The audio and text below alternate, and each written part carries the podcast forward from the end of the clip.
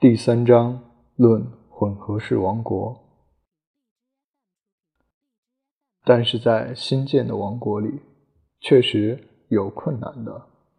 首先，如果它不是一个全新的国家，而是某一种国家，这种国家若就其整体来说，仿佛可称之为混合式国家，那么它乱子的发生，主要是由于一个内在的困难。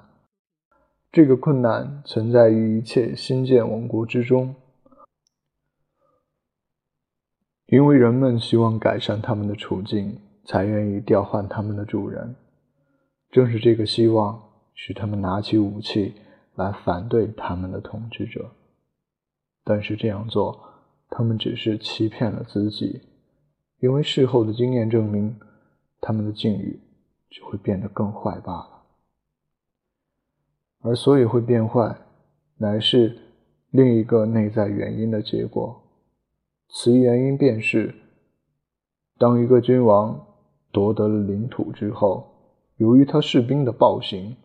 又由于实行占领所产生无数其他不端行为，对于他所征服的臣民，必须要带来损害的。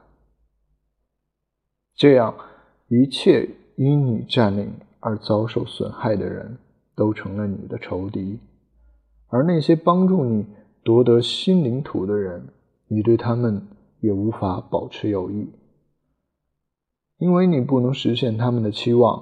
同时，他们既然有恩于你，你便不可能用强硬手段来对付他们，因为不管你的武力是多么强大，你若想进入一块新的领土，但总需要取得当地居民对你的好感。为了这些理由，法王路易十二迅速占领了米兰，又同样迅速地失掉了它。而第一次由法王手里夺到了米兰，只凭了鲁道维克·斯福尔扎的兵力。因为曾经欢欢喜喜给法王开了城门的居民，发现自己的希望趋于幻灭，发现预期的利益无法获得，便不能忍受他们新君讨厌的统治了。诚然，如果将反叛的领土重新征服之后，再度失去，便不那么容易了。因为由于叛乱这个事实之故，君王可以较少顾虑的去惩罚犯罪者，去揭露嫌疑者，同时去加强自己的弱点，即巩固其地位。因此，在第一次，只要鲁道维克公爵陈兵边境，就能让法国人失掉米兰。可是到了第二次，只当全世界起来反对他们，而且只当法国军队被击败与逐出意大利之后，法王才失去了他对米兰的控制。其所以至此之由，我已上面讲过了。不过无论如何，法国总是第一次和第二次都失掉了米兰。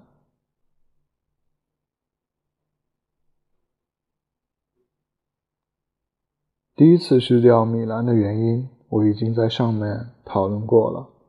现在让我们来看看法国第二次失掉它，到底由于什么原因？或者让我们来假设性的讨论，当年法王如果怎么办，本来不至于失掉它。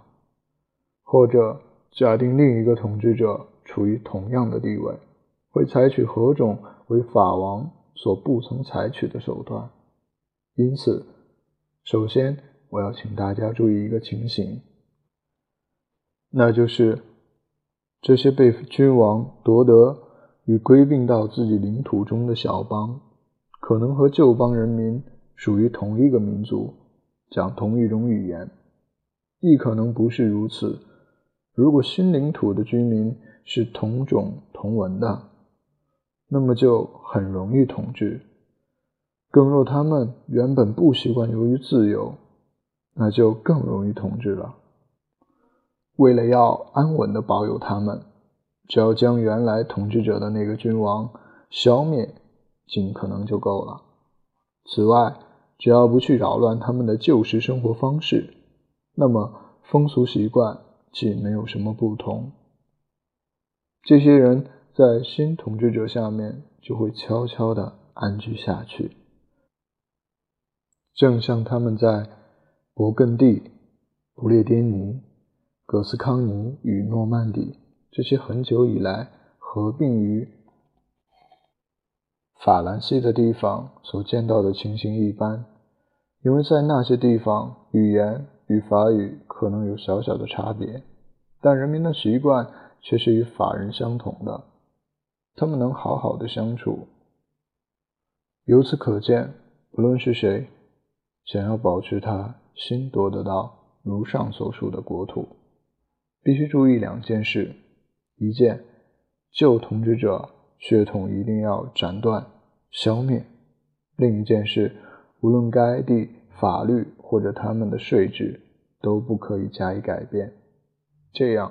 在很短的时间内，这些新疆就会与旧土统一，形成一个单一的国家。但当新的领土是从语言、法律与习惯均不相同的国土中夺来的，那么需要克服它的困难就大了。想要保有它们，得有好的运气与很大的心情，而最好与最有效的方法之一。就是那位新统治者亲自住到那里去，这样办能使他的领土保有的更稳，保持的更久。当年土耳其人就是在希腊这样做的。土耳其王虽然已经采取了一些办法，可是他若不亲自住到希腊去，他还是不得保持这个领地的。住在当地。那么乱子一发生，很快就可以想办法扑救。如果君王住得很远，那么当乱子的消息传到他的耳中时，事情早已不能挽救了。因此，如果你住在新占领区，那么这块土地就可以不为你的官时所劫掠，人民则可以直接的求助于他们的君王之故，会感到满足。再若人民愿意效忠的话，他们会因君王之亲临他们的国家而更受爱戴。强大的外国原本想要去攻击这块国土的，只会因君王之驻比于斯会有所顾忌，因此只要他住在当地，他在当地的统治便很难推翻。另外一个。保有的新领土的较好方法，在一两个仿佛起关键作用的地点建立殖民地，因为你如果不这样做的话，就难得维持一支庞大的武装部队。君王为建立殖民地所付出的代价是微乎其微的，他或者付极小的代价，或者根本不付出代价，便可建立与维持这些殖民地。为此，他只要损害一小部分原居民的利益就够了。他从这些人夺得土地和房屋来送给殖民者，而蒙受这种损失的原居民是为数甚少的。又因为那些蒙受损失的人变得贫穷与离散，将永远不能加害于他了。而所有其他的人呢？一方面，因不曾蒙受损害，所以容易安抚；另一方面，因为害怕遭到那样被掠夺者的同样命运，而不敢犯事。总体来说，这种殖民地是并不花钱的。他们对君王更忠心，而对原居民却较少的损害。至于那些因殖民地而建立了受了害的人，则因已陷于贫困与离散之故，不能捣乱了。这一层我的上面已经讲过了。讲到这里，我们必须要看到，人若不受安抚，便得以消灭。人们会因小小的损害而从事复仇。他们却不能为大的损害去复仇。因此，我们如果要加害于人，一定要加害到这种地步，使我们再无需担心他们会报仇的。但是，以常驻警备军的办法来替代殖民者，你就得花费更多的钱，就得耗尽军队所有的戒备，以致弄得得不偿失，反而更加激怒了当地人民，因为武装队伍驻扎在那里。是会伤犯全体居民的感情的。驻军所造成的不便，既然为人人所痛感，这也就是人人变成了敌人，而这些又是能加害于君王的敌人。他们虽然已经被打败，却仍旧留在他们的家里。因此，无论从哪个角度来看，驻军总是无用的。而建立殖民地却是最有利的。如上所述的占领地，即便与本土分离而语言习惯等与本土人有不相同的那些占领地，君王如想保有它，就得让自己为各个较弱邻邦的领袖与保护人，得接力设法削弱那些较强的，以及留意这些邻邦。不要为其军力不下于自己的外国所侵犯。事情时常是这样的：那些弱小邻邦中，或者由于野心，或者由于恐惧，而对其保护者有所不满时，总会邀请到一个更强大的外国出来干涉。有似当年伊托利安人只邀请了罗马人进入希腊的情形。罗马人当时无论进入哪一个地方，总是应当地居民邀请的。